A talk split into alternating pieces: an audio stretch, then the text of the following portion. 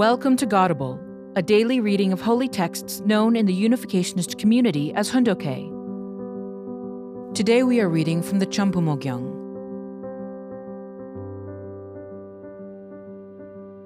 Champumogyang, Book 13 The Completion of Restoration and the Settlement of Cheon Il Guk. Chapter 3, Section 2, Paragraph 16. Those who do not offer conditions of devotion make many excuses for not doing so. People who offer devotion do not make excuses because they have so many goals for which they need to offer devotion. That is why God does not say even one word by way of an excuse. From the time of the creation to this day, God has hardly spoken. Rather, he is occupied with offering his own sincere devotions. He offers them for the sake of the whole in order to stand in the position where he can relate with all beings. God is offering ever more devotion, still with the same heart of loyalty, to elevate the lower realms to a higher state. True parents are going that same way. We are always making new beginnings. That means we have to keep offering additional devotion. We will not imitate the sorrow of those who have lost out. Rather, we will connect to the joy of victors. I should offer an incredible amount of devotion, numerous conditions of devotion, in order to create a strong economic foundation for the liberation of all peoples of the world. Afterward, God and Satan will have to acknowledge what I did. That is why I live my life the way I do. That is why I have been going to Cheongpyeong every day. I may return home around midnight, but desiring to see that land again, I will go back there the following morning. I am investing my sincere devotion all the time. In fact, I need to continue offering devotion. I must gather all the bundles of devotion and offer them to God, along with our blood and sweat. Then God, the subject partner, will not be hesitant to provide us with the materials necessary to recreate the nation and the world. This is living in accordance with the principle.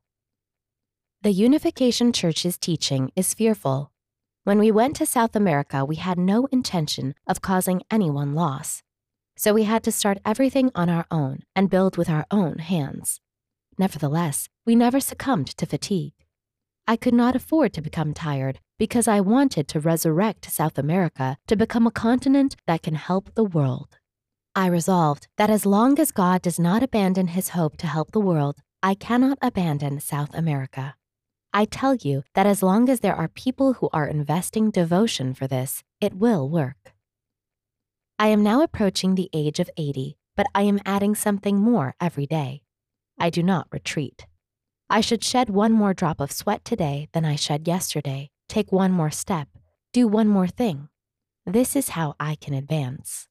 The word stop is not in my vocabulary. The word stop connects with retreat and death. The word advance is connected with flourishing and with the kingdom of heaven. When I give a sermon, I never decide on the title or do research for it in advance. This is because when I begin to speak, I stand in relationship to the vertical realm. Water flows quickest when it falls straight down vertically at a 90 degree angle to the level surface and then flows horizontally. With people listening to me, many stories flow out of my mouth as if opening a water faucet. It's because there are people who need to hear them. As I have many things to say to different people in the audience, it requires much time. A good number of people are revived by my sermons. Knowing this, I am able to speak for more than 10 hours. For what purpose do I do this? It is to revive my children. If it takes others one hour and 30 minutes to walk to a destination, I can walk it in one hour and 10 minutes. I save 20 minutes. Others may stroll along, but when I walk, I raise my foot only an inch, three inches at the most, above the ground. My stride is 7 to 15 centimeters longer than that of most people. So I can walk much faster than others. I can complete a distance of 8 kilometers, 25 or 30 minutes faster than other people. I need to walk at a high speed to align with this busy time. Now things are moving much faster than before. If I were to move slowly in such a fast paced era, it would be as if I were paddling backward. God sincerely prepared wonderful educational materials without omitting anything, but you did not know that. I also prepared educational materials. It took great effort to discover the truth about restoration, about death, about the spirit world, and so on. I have experienced praying continuously for more than 17 hours without taking a break to eat. For me, 10 or 12 hours in prayer is not out of the ordinary. That is why my knees are calloused. Now, even if I do not pray for long, because God is very close, we can immediately communicate. If we do not make the truth known to the world, how can we liberate all the people, all humankind? Through such effort and hardships, I finally discovered the truth and revealed it. But I realized that God had prepared all of it long ago. The force of my prayer is strong enough to pull a pine tree out of the ground or dislodge a boulder so that it rolls down a mountain slope. In the past, when I prayed in the sweltering months of May and June in cotton lined pants, I shed so much sweat and tears laced with blood that often I had to wring the sweat and tears from my clothes. When I prayed with all of my devotion, struggling to accomplish God's will, even in circumstances that fractured my bones and battered my flesh, God visited me and comforted my heart. When I pray, I am holding onto the top of the world, fighting to make it turn the right way. Within five minutes, I am sweating. That is the hardest battle when Jesus prayed, knowing he would go to the cross, he shed his sweat and blood. That was a battle. I can say it was the ultimate fight. Do you know how necessary prayer is? Have you experienced the effects of prayer? You need to have those experiences. You should have the conviction that prayer never fails to accomplish things. I am saying that after you pray, do not doubt. Do not question, did God listen to my prayer? Believe what I told you and think it will be accomplished. If you continue praying like this over the next 10 years, the next 100 years, you will go up. You will never go down. And if you tell God that you will never give up on the way, then God will definitely help you. He will help you every time. The will that God is working toward cannot be completed just after a few years' work. The will that He is working toward is certain to be achieved, However, it may require several hundred million years. So, if you are going to uphold God's will, you must have the conviction that you will not change even over hundreds of millions of years. God wants to see such people because that is the very will he wants to see fulfilled.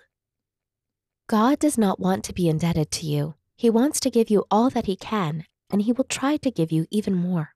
However, you may have to wait, which could be tiresome. If you still do not receive it, your sons and daughters will receive it. That is why I ask you to have a heart to pray continuously, even for tens of thousands of years. True parents are now praying for things that can happen 1,000 years from now. We are offering serious prayers about how the world should be 10,000 years from now.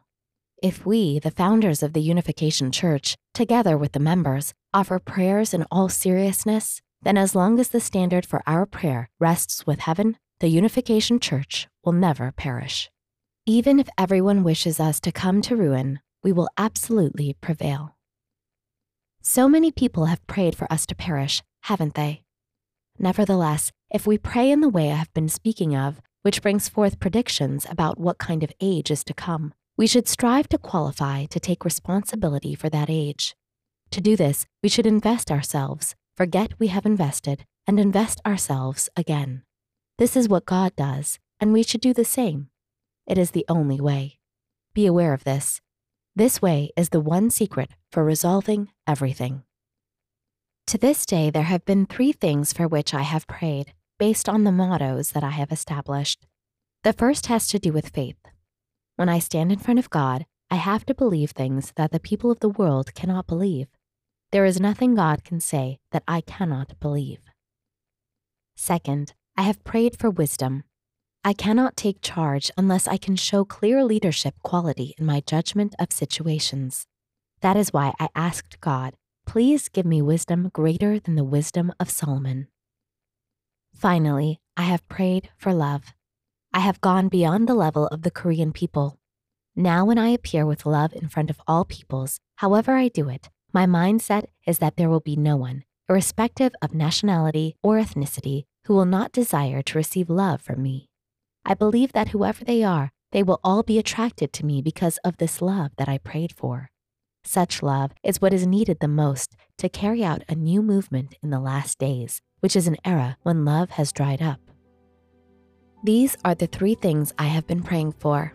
Ever since I began praying this way, everything I asked for has been realized, despite my not knowing when it would be accomplished. Thank you for listening to today's episode of Godable. Godable is brought to you by the National Victory Fund and support from listeners like you. To donate, visit godable.org. Thank you.